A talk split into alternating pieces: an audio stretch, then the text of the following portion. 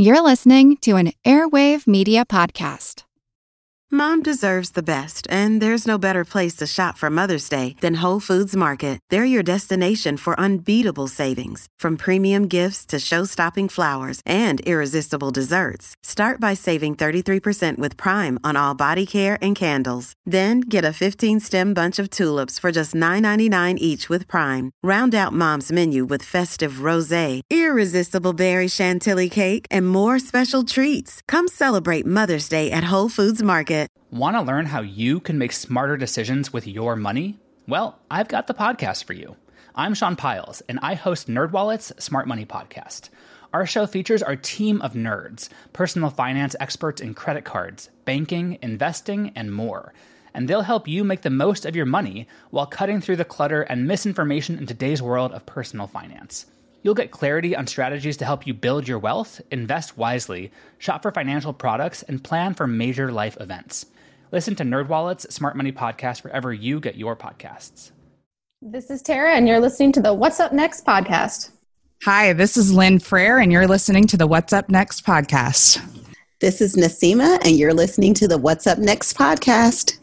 This is Daniel Diaz, and you're listening to the What's Up Next podcast. Welcome to What's Up Next, where your hosts, Paul David Thompson and Doc G, take the discussion on topics in the financial independence movement to the next level. Guest panelists share their opinion to questions that don't have clear answers to help you refine your path to financial independence.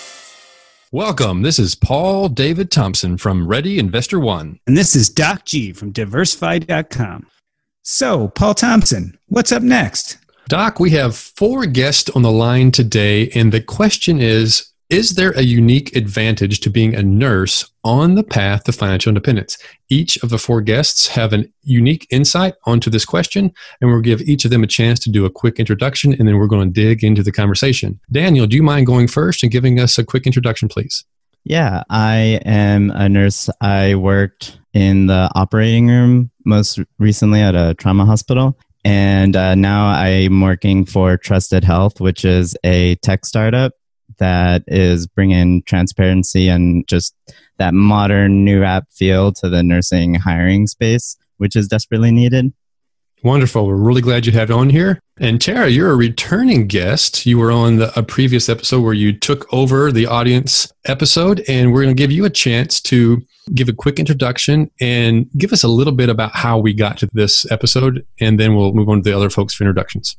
Hi, my name's Tara. I'm a nurse from Nebraska. I started blogging at MidwestMiser.com to give some of my coworkers some extra insight to some of the things that I've been up to and why I feel like it's so important that nurses save money. And my reason for wanting to have a nurse podcast, uh, a nurse directed podcast, is because so many folks are talking about these $100,000, $200,000 salaries, and we are not feeling that in the Midwest at all. We are starting off at $29 an hour as a brand new grad. I recently took a survey from the RN to Wealthy Facebook group, and the, most of us are graduating with twenty to sixty thousand dollars of student loans, and it's a real hard hole to dig out of when you're making twenty nine dollars an hour. Wonderful. Thank you for joining us again. Tara actually suggested this topic when we were talking with her offline and asking what other topics are we not covering? So we want to hear that from the audience and then bring in conversations with a panel group of people to talk about this very thing. Lynn, do you mind giving us a quick introduction?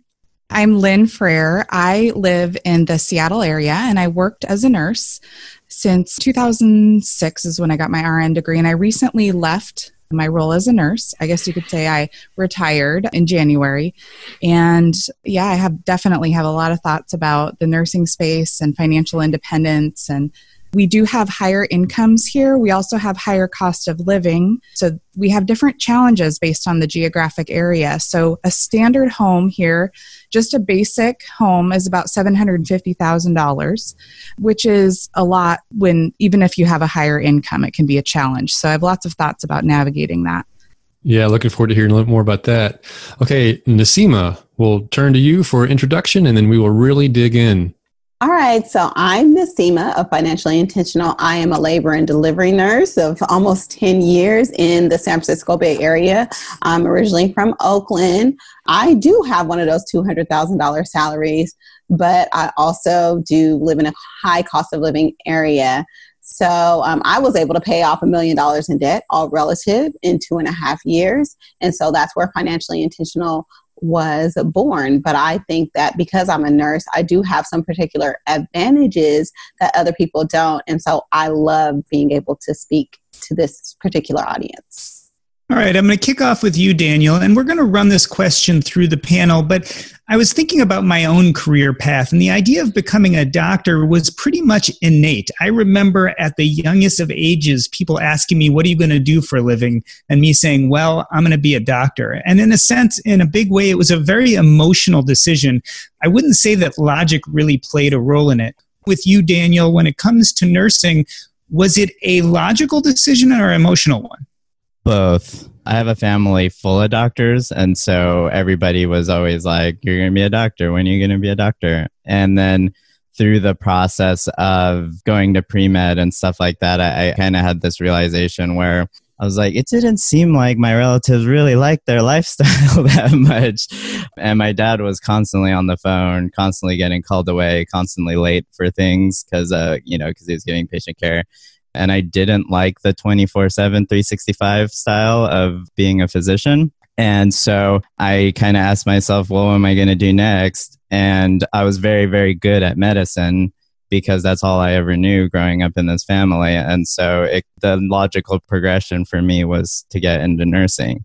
And then in nursing school, I was like, oh yeah, this is a much better lifestyle. It was, it was imminently clear that I could get a lot of the upside without as much of the downside as being a physician. Lynn, talk to this point a little bit. Are we born nurses or do we become them after an exhaustive career search? Well, I think it probably depends on the individual. I had initially planned to become a physician.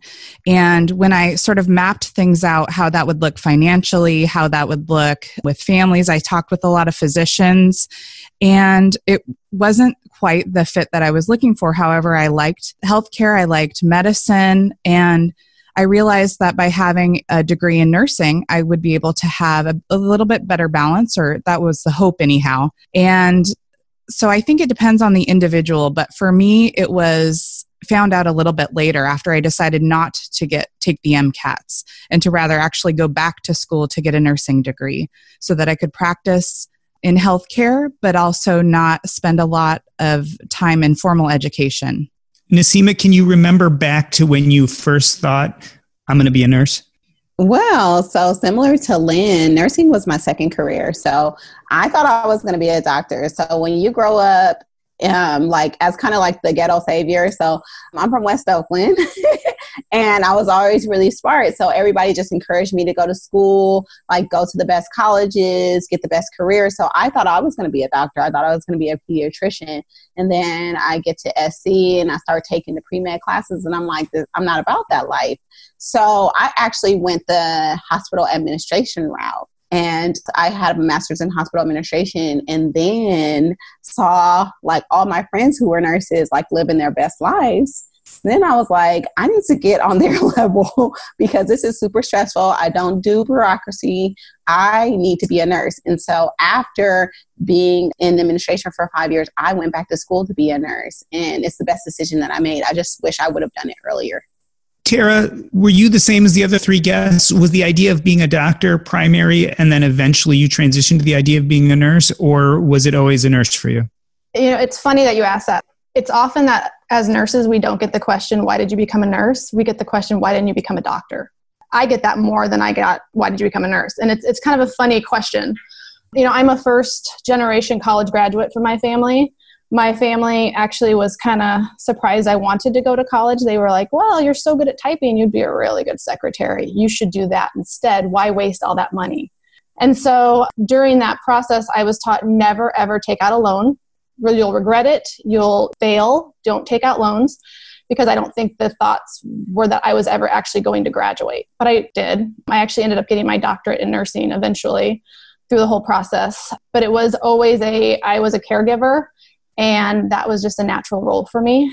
But I also loved to be educated and I loved going to school and I went through school many, many years. I think I ended up in 11 years of college and it was never a thought of I should be a doctor because I knew I couldn't afford the student loans because I was never going to take out a student loan.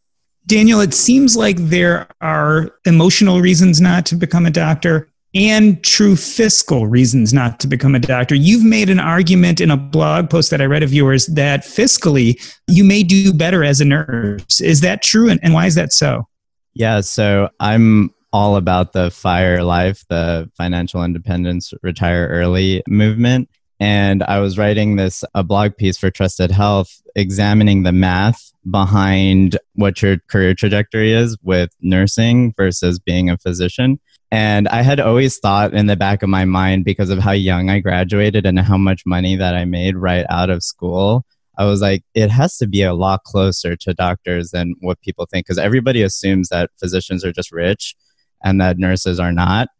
And then when I actually did the math, if you go straight into nursing school from high school and then you graduate with as little to no debt, I basically I just took the averages of from the Bureau of Labor, Labor Statistics. So you don't even have to graduate with no debt, but like the average nursing graduate will make about as much as the average uh, physician in the bottom three paid specialties, which is internal medicine, pediatrics, and general medicine. And that people may think, oh, well, those are the three lowest paid specialties, but they actually make up the majority of physician graduates, pure number wise. So when you extrapolate, like if both people save an average of 15% of their salary and put it in a, like an S&P 500 index fund, by the time they're 65, the average nursing graduate and the average physician in those bottom three specialties are going to be about the same in their wealth. And then if you're a nurse out there, if you can graduate without debt, the sky is the limit because you're starting so early. It's all about the compounding interest. Like it, it makes a massive difference in the the amount of wealth that you generate. And then just like a couple of eh, other interesting things that I found is so the price of both med school and nursing school has gone up, but the amount of physicians that graduate without debt has also gone up paradoxically, but the amount of grants and scholarships have gone down. So it seems like it's becoming more and more of a rich person's game, like a rich family's game to become a physician, which I don't know if that's a bad thing or a good thing, but it's just an interesting point. Nasima, what Daniel just said, I would have never believed until I heard your Choose FI episode, which is that the income and wages of a nurse can come very close, if not eclipse, some of the lower paying medical specialties. Talk about income from someone from the Midwest, hearing that you can make $200,000 a year as a nurse blew my mind a little bit. So I had the advantage of just being a nurse in the Bay Area, and that's all that I know. So when I came out of nursing school and I worked at one of the lowest paying facilities in the area, my starting hourly um, wage was like $60 an hour. So that's like my baseline. That's what I know the reason why we typically make so much is because most nurses that live in the Bay Area have multiple jobs. So, like, I have a part time benefited job, and then I have my per diem salary. So, most of us make $200,000, $300,000 easy. I mean, that's just all I know, just because of where I live and just being in the Bay Area. But the cost of living is all relative, right? I have to tell you, in 2004, my starting wage $14 an hour. I hit the jackpot. I was so excited. and then we got a raise to $17 an hour within that first six months. And we were, we couldn't believe it. Oh my God. We were so excited. To hear you starting at that salary is just breathtaking to me because we thought we were just riding high on our $14 an hour. I have to say that recently I've had to take a job. So I actually live in Nevada right now. I still work in the Bay Area, but I live in Nevada. And I recently took a job just for benefits, I'm a part time benefited job in Nevada. And they told me my starting salary was $38. And I like almost died over the phone. Like I've never like experienced that. And like the staffing part, I mean, the hiring manager was like, is that bad? And I was just like, I just don't know. like, I've never gotten paid that low. So it just threw me off guard. But if it wasn't for the benefits, you know, I don't know if I would take a salary like that ever. Yeah, I forgot to mention that one of the major points of that blog article that I wrote, and the reason why it's so close between the nurses and the doctors, is it's all about the cost of the education. And so, like, this is nationwide, like, average across all the states, the average medical school graduates with $96,000 in debt, student loan debt, and then the average nurse is like in the 30s and you can't get rid of that debt. Like that's just how it, it works right? So when you're starting your career saddled with so much debt and then we know from compound interest that the earlier you start putting into your retirement account makes all the difference in the world like that's where that big gap is you know? So nurses out there just start putting stuff in your retirement account early. And then if you don't then the gap really is non-existent and it's in favor of the physicians because they have such a higher income later I think are three main differences between nursing and physician incomes and how that can relate to financial independence. And a lot of those have been touched on, but one of the big ones, of course, is opportunity cost, potentially up to a decade. And we've seen in compound interest calculators how much a decade can do. So those are two compound interest and opportunity cost because rather than earning income, you're going into further debt traditionally. The big thing, too, after graduation, I think, is the lifestyle inflation for a couple reasons, two big reasons for physicians. I think that most physicians, what I've seen, they've had a period of restriction where they've had very limited income. They've worked very hard for a very long time, and they want to spend the now nice money they're earning. And that's a very reasonable, you know, instinct. You also have people external to you and side by side you who are also earning nice incomes who are also tired of perhaps saving and living more frugally. And so the lifestyle inflation that can just naturally come i think happens more with physicians than it does with nurses. I think that societal expectation of spending is different uh, in the two professions. So i think those are a lot of the big contributors I see a lot of lifestyle inflation occur right after nurses graduate too. I mean, the first thing most nurses do is buy a new car and get a dog. And it's like, why are you getting a dog? You work 12 hour shifts. Like, why are you paying Rover so much money right out of nursing school when you should be tackling your debt, driving an old car, getting yourself on your feet? And, and, contributing to your 401ks. I mean, there were so many nurses I used to work with where I'd say, hey, you got to start working towards getting this 401k. Make sure you get your match. Because when we first started at the hospital, they did not automatically enroll anybody. You had to physically go and click the button to get your match. And they were like, I can't afford that. I just got a new car. And it just killed me. But now the nurses that did, even with our $14 an hour, the nurses who did start their 401k with me, who I begged them to get their match, inc- annually increase it by 1% every year, some of those nurses have between 200 and 300,000 in their retirement accounts. And that was just 15 years ago that we started with those low salaries. I have experienced the same thing with nurses. So in the Bay Area, I've noticed that a lot of nurses are the breadwinners for their families, like their husbands don't work or they just don't bring as much to the tables. And because you're in the Bay Area and you have a high salary, you're expected to have the nice house, the nice cars. So it's like automatic. Like most of the nurses that I work with, even with these two and three hundred thousand dollar salaries, have nothing in saving, barely contribute to their retirement, and they're still broke at the end of the month. I was just thinking when you're mentioning about how a lot of nurses aren't financially literate because we don't really go over it that much in school and that's a huge point too. I, have had conversation with nurses in their 60s and they're like okay daniel i'm ready to start having that talk about retirement. And i'm like oh my god we needed to have this conversation like 40 years ago. It's so important to get on top of and the employer matches free money and then we were talking earlier about what are the benefits of being a nurse as opposed to other fields. So after working in a hospital and then also working in the startup world where there's not a lot of benefits and you're paying for your own insurance, the benefits that you get from working for a big healthcare institution are huge. Like the 401a, 403b because they're nonprofits. And then you also have the flexible spending accounts if you have healthcare related expenses and you can do just so many different really cool things with the retirement accounts available for nursing. Yeah, one of the things that I think can be a challenge for nurses in particular in the finance space is that by nature, folks who are drawn to nursing tend to be very caring individuals and they tend to put the needs, including the financial needs of others, ahead of themselves.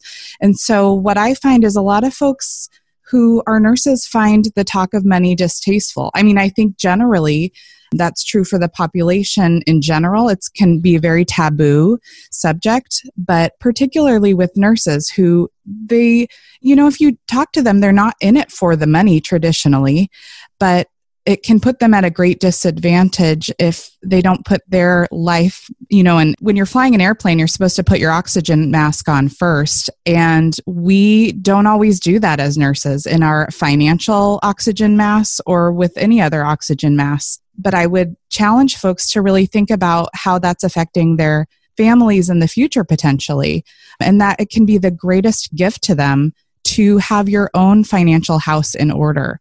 So I think that is one of the challenges though that nurses often face is they want to give so much to others, which is very admirable, but it can put them in a difficult financial bind.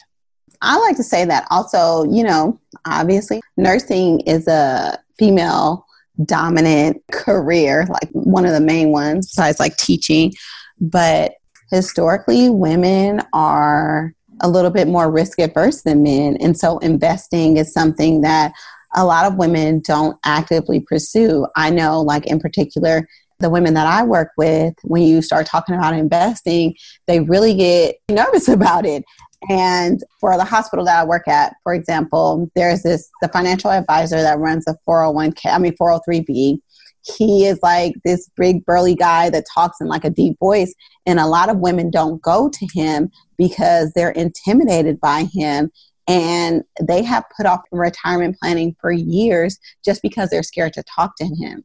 So, I mean, I've seen that happen, and even in other places that I've worked, just people are scared to initiate those conversations because, just like the general population of women, you know, investing is a scary, can be a, a scary thing. So, I think just because we are heavily female dominated, that is perpetuated even more when I was helping folks set up their 403Bs at our hospital before they had automatic enrollment, and I would, you know, kind of use peer pressure to help them set it up, it was so interesting how disassociated they would become with the process. Like they were looking off at other screens and not really paying attention, and they didn't want to click the button because they didn't want to have ownership of it.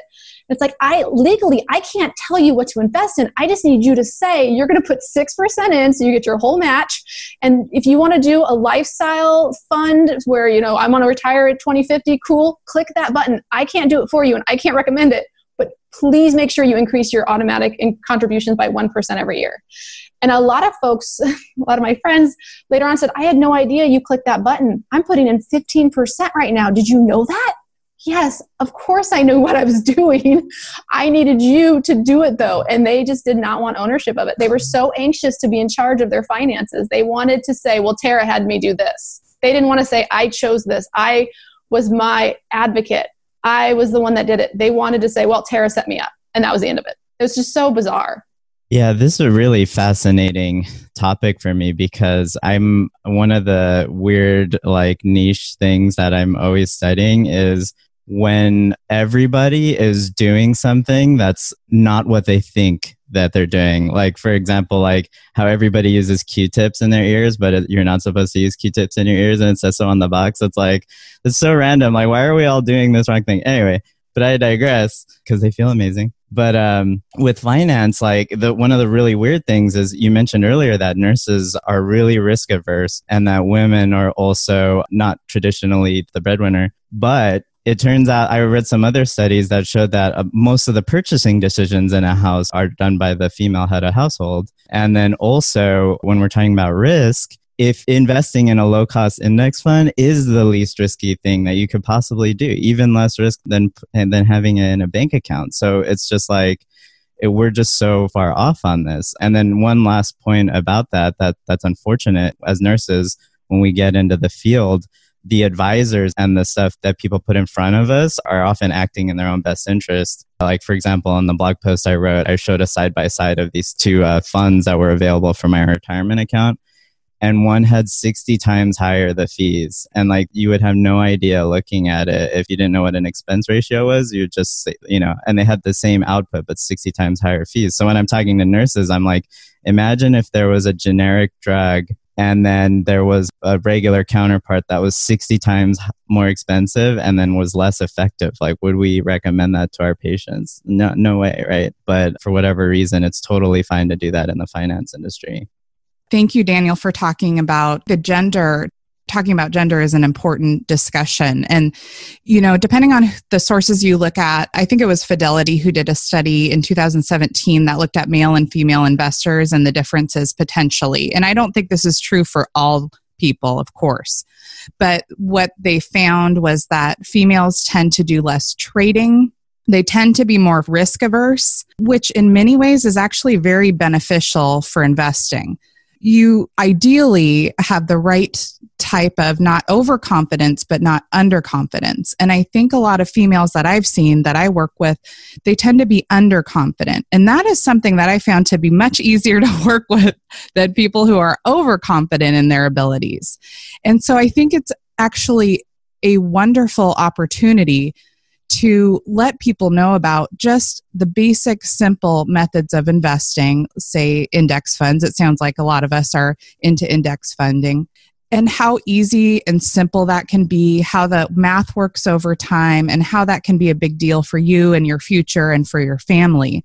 Because if we can elevate people from a position of underconfidence just slightly up, that can be powerful over time. All right, so most of us know the bad news already. If you were using Mint as a budgeting app, it has shut down. But the good news is there's something better, and it's called Monarch Money. I started using Monarch Money myself about five months ago, and I knew immediately that I liked it more than any other budgeting app I had ever used. For one, it focuses on collaboration. This is easy to share with your spouse, your partner, your financial advisor. And it's aspirational. Not only can you look at your current budget, but what do you want to buy? What do you want your goals to be? You can focus on those in Monarch Money. It's the next generation of personal finance apps. Monarch is the top rated all in one personal finance app. It gives you a comprehensive view of all your accounts, investments, transactions, and more.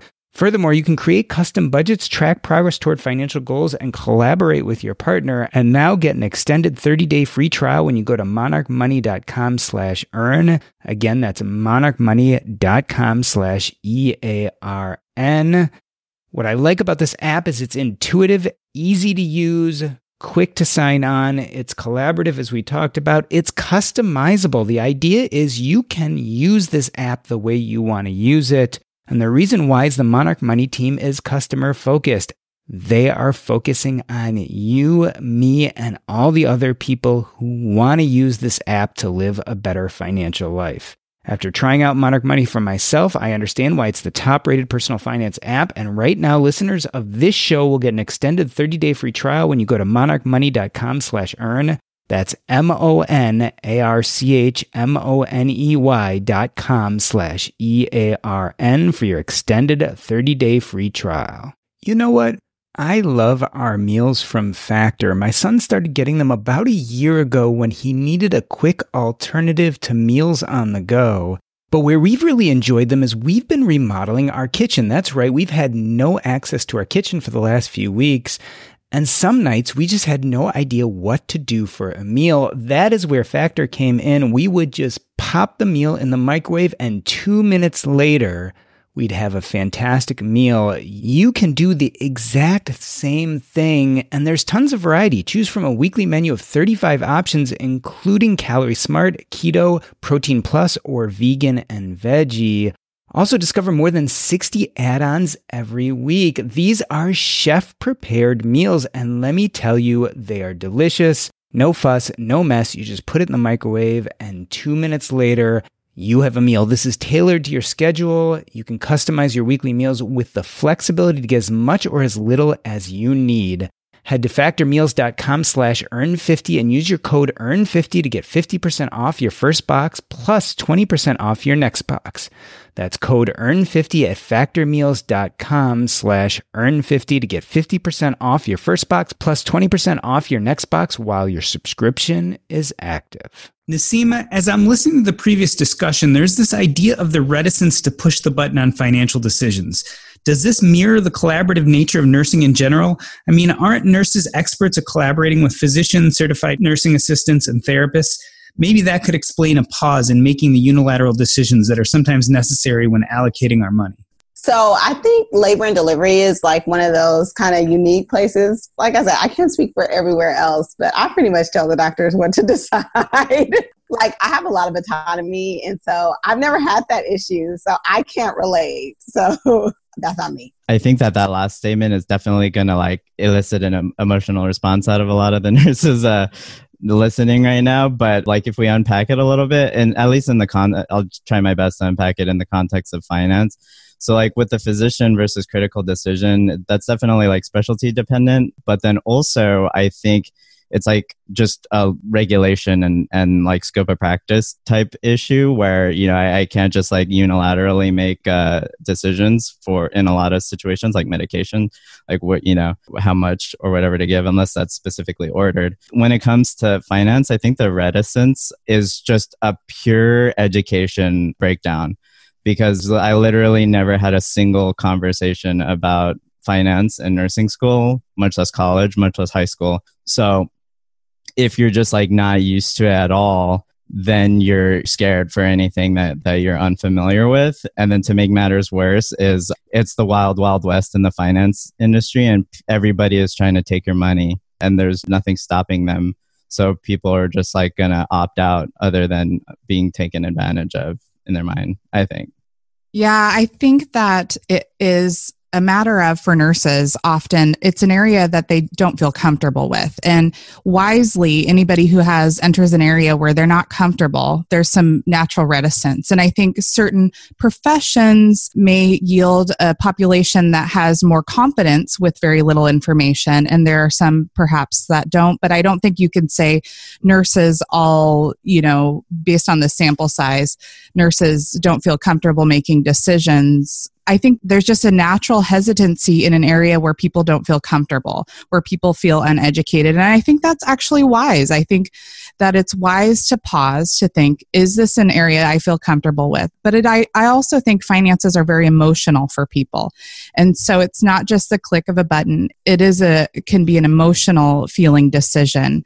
But I do think we need to be careful about those broad sweeps of could this be related to taking not usually taking making big decisions because I think if you ask any nurse, we are quite used to making big decisions. We're quite used to pulling in people when we need to. So yeah, I would not tend to favor that connection. I think a big part of all of this is the context in history where we are. And so we we often don't talk about the downside of putting so much of your net worth into like uh, index funds or whatever. And very recently in 2008, we've had coworkers that were making all the right decisions and then were about to retire and then they lost 35% of their portfolio in one year. That's if they were in the S&P 500. And then so the only people that survived that a didn't panic sell at the bottom with, which is a big question mark for people right if you're about to retire and you just lost 30% of your net worth like you're gonna think maybe I should get out of this, right? So the only people that survived just waited 10 years for everything to come back up price wise. B didn't panic sell, or C rebalanced into like more bonds than stocks. And these are all really complicated issues that we probably don't teach enough. But yeah, that's one conversation that I have when people are like, wow, it sounds like index funds are, you know, the golden goose and perfect for everything. And I'm just like, there's a small chance black swan event the worst possible thing that can happen to you is that you're getting ready to retire in 2008 happens and then you have to have the stomach to eat that loss and not panic sell at the bottom. But one of the, the great things about nursing and physicians as well is there's such a flexibility of jobs. You can work you know you can keep working even if you're retirement age Tara, let's talk a little bit about that flexibility. Almost every nurse I know usually has a part time gig on the side, or they're working towards administration, or they're getting another degree. It sounds like there are a lot of options above and beyond basic nursing. Is that true? Absolutely. I would pull back and say that one of the you know, I, I, think of it as one of the tragedies in nursing, though, is a lot of folks start off in a unit on the med surg, intensive care, emergency room working nights. And they build their lifestyle around, around that salary. And they really pigeonhole themselves into working a night critical care position when suddenly you know their back goes out they realize they're getting too old for nights. They want to go back to school. They have kids and they want to have more time with them during the day and they want to go part-time or they want to go to a clinic job because they're ready to have christmas off for the first time in 10 years. And they've set their lifestyle up in such a way that they're only able to afford it by staying on nights working in critical care. And i think that's a true tragedy of nursing because you work with so many miserable nurses that are ready to get out but they're stuck and then they make the other folks who are delighted and skipping to work and happy and they make them miserable. And then patient outcomes drop. And so I, I, think yes there's lots of flexibility in nursing. We have so many opportunities and i myself have gone through many different avenues of nursing. But when you put yourself in a lifestyle restriction by working nights in an icu and building your lifestyle around that salary you've really set yourself up for possible failure Lynn, let's talk a little bit about the flexibility of nursing. If I recall, you started having dizziness, you had that evaluated, and then eventually had surgery. And when you wanted to come back to the nursing you were doing before, you found that it was a little bit difficult. Is that right? Yeah. What happened was I was a fairly new nurse working in the ICU and I really enjoyed it. And then I found out I had a brain tumor.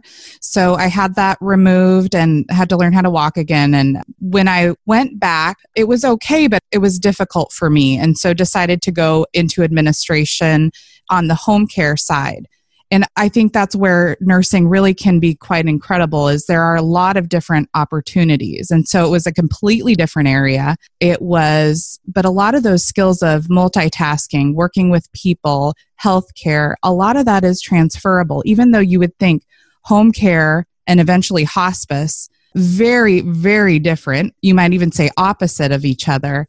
A lot of those skills come with you and a lot of wise employers know this so that transition actually was fairly wonderful. I had a wonderful employer. Another thing that I think about for nurses for the future is that we artificial intelligence and you know how jobs may change in the future nursing is one that has a very good potential outlook as far as not being able to be replaced it's a very human field and it's very difficult unlike some of the other positions to take over by mechanics it's just the very nature of it basically i think nursing has tremendous potential in terms of the future in terms of flexibility, I think employers are going to have to get more flexible with nurses if they want to retain them because people are seeing the value and also our population demographic. Our average age is increasing, our nurses are retiring. So I think what we're going to see is the future of nursing is more flexible, it's more remote, and we're going to have uh, leadership being more creative to retain those nurses. I'm so glad that you said that, Lynn. Um, I have this dream of going on Shark Tank one day, and my opening line is going to be How would you like to be part of an industry that isn't going to be replaced by AI in the next 50 years or in our lifetime? And then in addition to that, so here are just some numbers. I'm not sure if the uh, how much of the audience is on non-nursing, but in case you didn't know out there, average age of a nurse right now is 55. So even if we had a much younger nursing population, we wouldn't have enough nurses to take care of the aging baby boomer population. It's impossible. The numbers don't line up. And then additionally, you would say, okay, well, in the past, we've brought in nurses from other countries a couple things on that. One, our current administration doesn't seem very keen on bringing in more immigrants. And then the second part is that H 1B visas, I believe there, there was something like 130,000 granted in the last year, and like, like 115 of those thousand, 115,000 of the 130 went to tech, and the rest were combined with everything doctors, physicians, like everything else. So, like, you can just see where this trends are happening you can't you know there's a reason why the, we call it the silver tsunami like you can't stop this. And so if you want to ride that wave nursing definitely. And then on the flexibility front there are companies like like trusted health like the one that i work for where you can do travel nursing contracts and you can do a staged retirement in nursing where you work like you know one take one assignment or like couple assignments a week. Some do a couple assignments a quarter, a couple assignments a year. You just can't do that with any other industry that I know of. I wanted to mention something that now that I left traditional employment, well, at least I'm pausing it, certainly. I've thought about am I going to keep my nursing license? I'm current up till 2021, and will I keep it? And I don't actually know the answer to that. I'm just, it's sort of an experiment right now.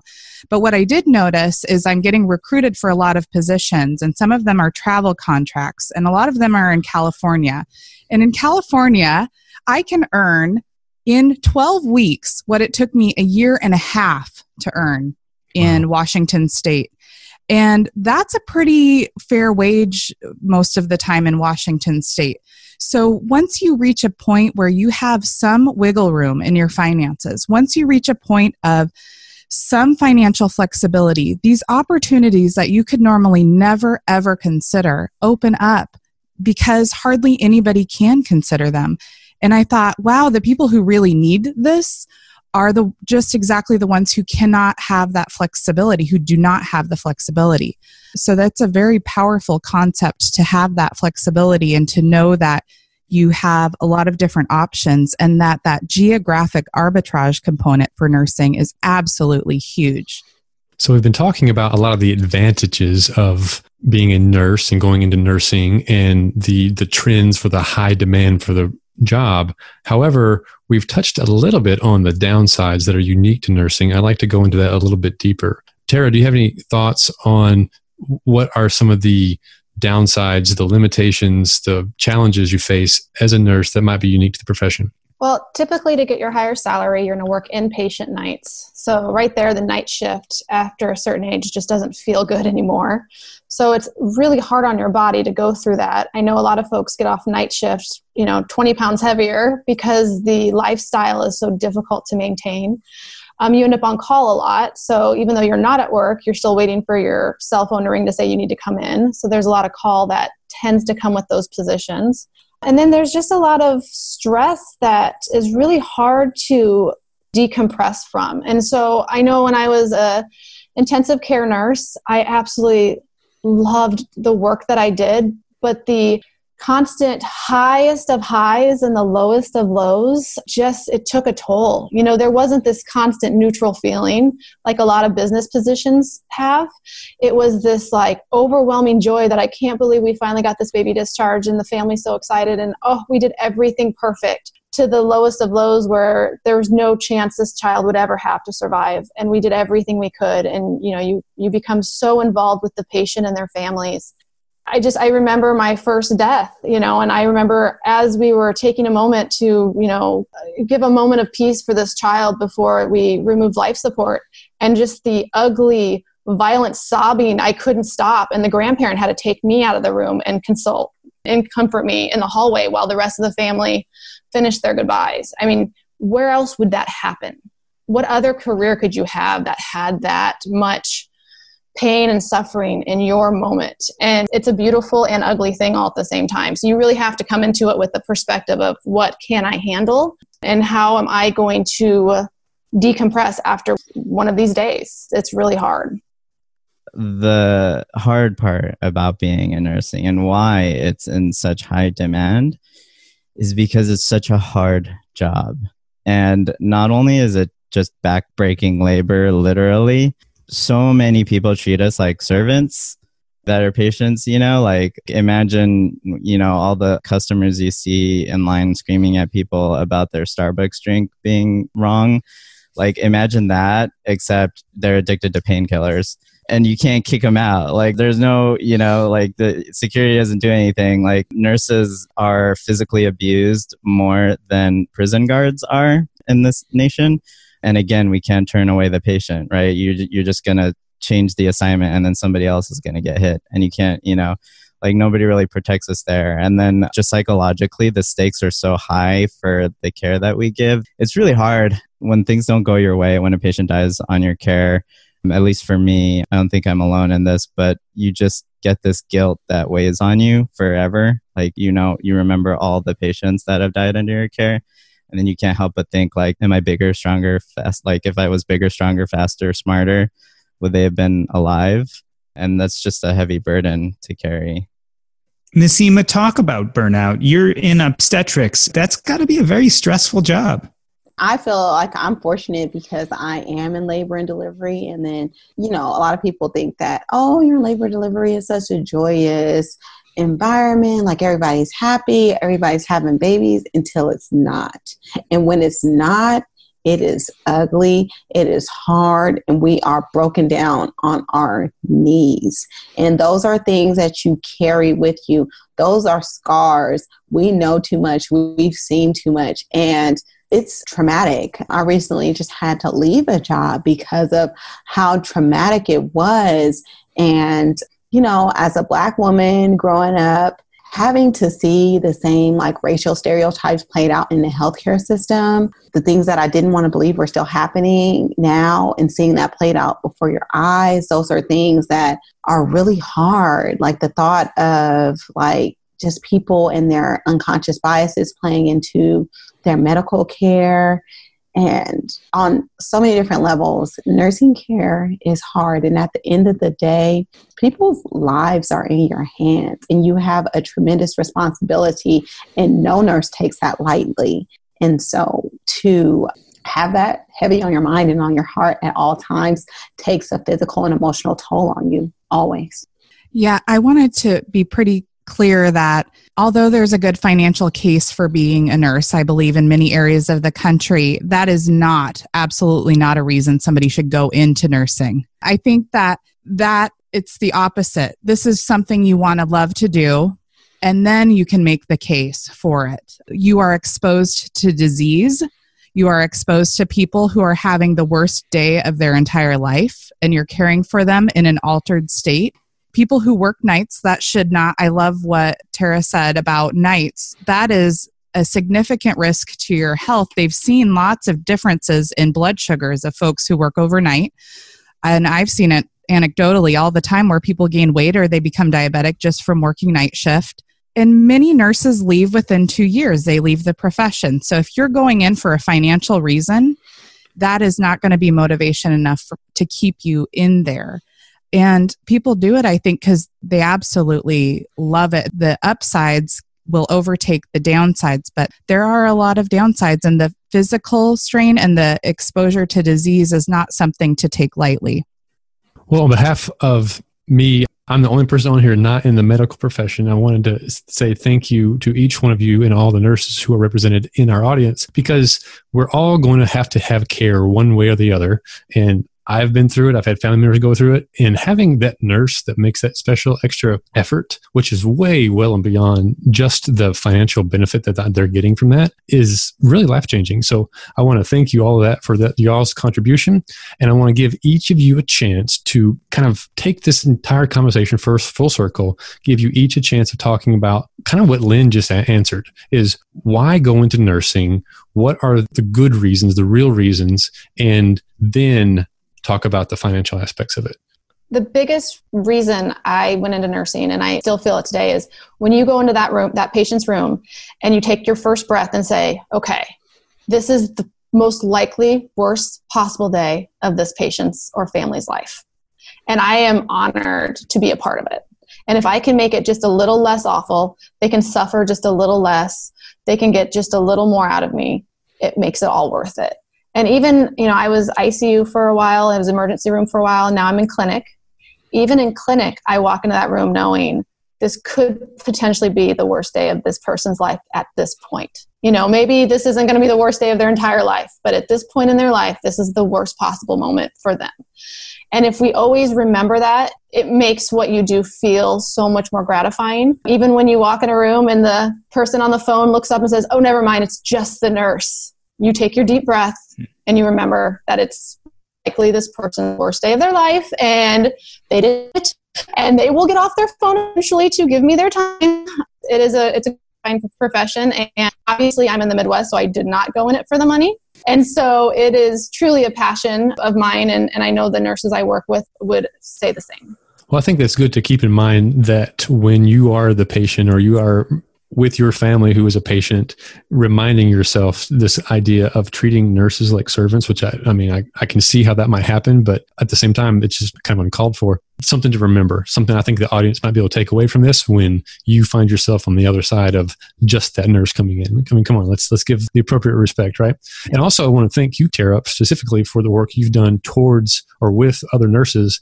How many people sit down with your coworkers and say, okay, like this is how you do a 401k or in y'all's case, a 403b. How do you get it going and contribute up to that 15%? Like Daniel talks about, when you do that early, the huge impact that it has. So thank you so much for doing that. Oh, thank you. It's my favorite to say, I'm going to teach you how to suction this patient and how to run a code. And then after that, we're going to set up your 401k. Daniel, I'd like to give you a chance for last words on this topic. You've made some really insightful conversation here, points that I, I, was completely unaware of. And I think you represent a younger generation of potentially new nursing students and nurses coming out. And what should they be thinking about? What should they be doing in order to set themselves up for success? So, a message for the young people. Well, first, this is for everybody. If you're in the hospital, you're experiencing anything with nurses and they do something nice, thank them for it in that moment because we talk about all these great stories, but the ones that keep us going are these moments, and they happen once every six months or like every blue moon where you know you just really nailed it. And then the rest of the time it's you're just slogging through it. And so i'm really really grateful that lynn mentioned not to get into this for financial gain. I really am going to incorporate that message a lot more in everything that i write because it's it's really true and i hadn't fully thought about that. If you are prepared to see the best in humanity and then also see the worst of it and come out on the other end uh, with your mind intact, then you will get rewarded for that service. And we know this from research that we get the most satisfaction in our life from serving others and our community. So you can get all of those things in nursing, which is why why I think it's just such a great thing for people to consider for their future. Lynn, I'd like to give you a chance to give your last words on what would you share with the audience on those who are considering going into the nursing field and how best to transition away, similar to what you've done when the time is appropriate. So, I don't think I talked about this, but I was in healthcare leadership and nursing leadership for five years. So, I was a nurse and then in leadership, like Nasima, for about five years. Well, one year as a charge, four as a administrator, and then back as an hourly RN for a couple of years before I left as a nice transition, which I do recommend scaling back to part time before you leave as a transition. But something that I've learned in having many staff and, and in myself is if you do a visual imagination of a patient has sort of a circle around them, and you sort of have a circle around yourself in nursing, the ideal is if you're able to put one foot in your own circle and one foot in their circle so that you can be with them, but not be completely encapsulated in everything that's going on with them and everything that they are. Otherwise, you become engulfed in their issues. If you have both feet in your own circle, then you become disengaged. You become callous to what is going on. So when you start reaching the point where you don't have your feet in the right places for a long period of time, that is sort of a point in which people should start to say, hmm, is something happening here? Do I need to take a step back? Do I need to perhaps take a break? Maybe not leave the profession, but do I need to take a break and reassess and realign? So, Nasima, do you have any last thoughts do you like to share with the audience? I just like to piggyback off of what Lynn said. A lot of people are like, oh, wow. Like, a lot of people reached out to me as far as like how much money I make in nursing. And like, do you think that that's a good profession for me? No, boo. It's not, unless it is truly your passion. Nursing is something like I get down on my knees and I change pads, I clean up poop you know, I get peed on, I get pooped on. Like it is not for the faint of heart. And if you don't have that passion, and if you can't come in a room and objectively know that this patient is in a vulnerable state and is looking for you to save their lives, to protect them every single day, it's not for you. That's heavy. I remember when our first child was born and I just was not prepared for how intense of a process that is and what everybody goes through it because it is a process for everyone involved in, in the birthing room. And afterwards, the feeling you have of seeing your first child, but then I was the one having the baby and I was exhausted. I can imagine what my wife or the other people helping her having our child born was like. So I just cannot say enough about how much of an impact the people who helped that process. And I'm sure everybody who's had children would say the same thing. It's a big deal. So thank you so much. So, Tara, I'm going to give you a chance to promote yourself. Where can we find you? And just say a real big thank you for making the suggestion of having this conversation. So you can find me. I'm a moderator on the Facebook group RN to Wealthy. It's where I've basically just asked a bunch of nurses to join me and talk about their financial struggles and their financial successes so that we can kind of build each other up as a group and learn how to set ourselves up for a wealthy future instead of, you know, paying everybody else first, pay ourselves first and allow us to make choices in our future that are most appropriate for our individual selves, such as going to day shift, going to clinics, working part time, taking a couple years off while our babies are small, having that bandwidth and, and be allowed to do that. I think you need to be thinking big picture when you start your very first day in the unit. You need to know what your big picture might look like and how to prepare yourself financially for it. So, at RN to Wealthy is where we talk about that in the Facebook group.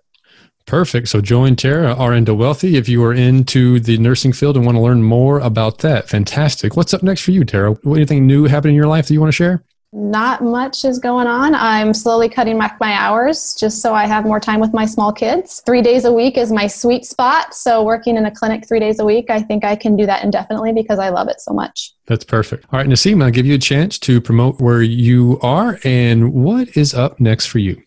Hey, so you can find me over at financiallyintentional.com. I have a pretty vibrant financially intentional Facebook group. Ironically, what's up next for me is I am launching a podcast just for nurses and financial independence. And you guys are all going to be my guests. So that's what's up next for me. I love talking about finances. I love talking about nursing. And so this is going to be the perfect mix. And I think I, you know, have something a little bit unique to bring to the space. So that's what's up next with me. Awesome. Can't wait to hear more about that and let us know and we will promote it however we can to help you out. All right, Lynn, I'll give you a chance to promote where you are or where you where can we find you on the internet and answer the question, what is up next for you?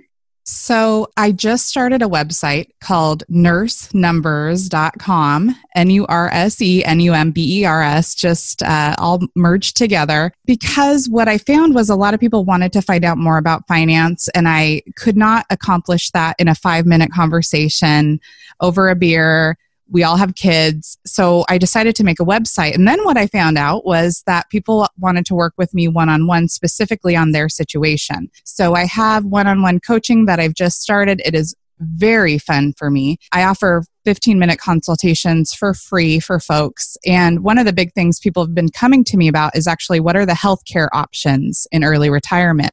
Or what are the healthcare options if I want to drop down to per diem? Because they know I've been extensively researching this for years and I'm familiar with insurance because of my background. So that is a fun place to find me. It's been fun to design the website, and that's what's up next for me. Fantastic. Want to hear more about that as, as that progresses? Daniel, how about you? Where can we find you and what is up next for you? You can find everything that I've been writing about lately on trustedhealth.com slash blog. Um, and if any nurses out there are, are getting burned out and just want to make a bunch of money to do the, what you're doing right now, you can check that website out, take some travel assignments. You don't have to travel to another state either. You can just take travel assignments in your own city and just do that over and over again and do a stage retirement that way, or just, like I said, make a lot of money that way. And then what's up next for me? I am currently working on a project that combines, I've been taking computer science classes on the side. And so I'm doing a report on the salary data that Trusted Health has been collecting for travel nurses all around the nation. So I'm going to look at comparisons by city, by specialty, and all that. I, I want to see where the best bang for buck is for nursing relative to the cost of living as well. So that's what's up next for me.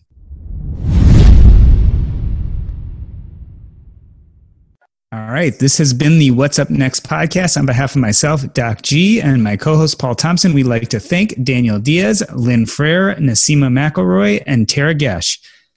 That's a wrap. You're asking really deep questions here. They're really good. Um, I, I think I have to think on this too.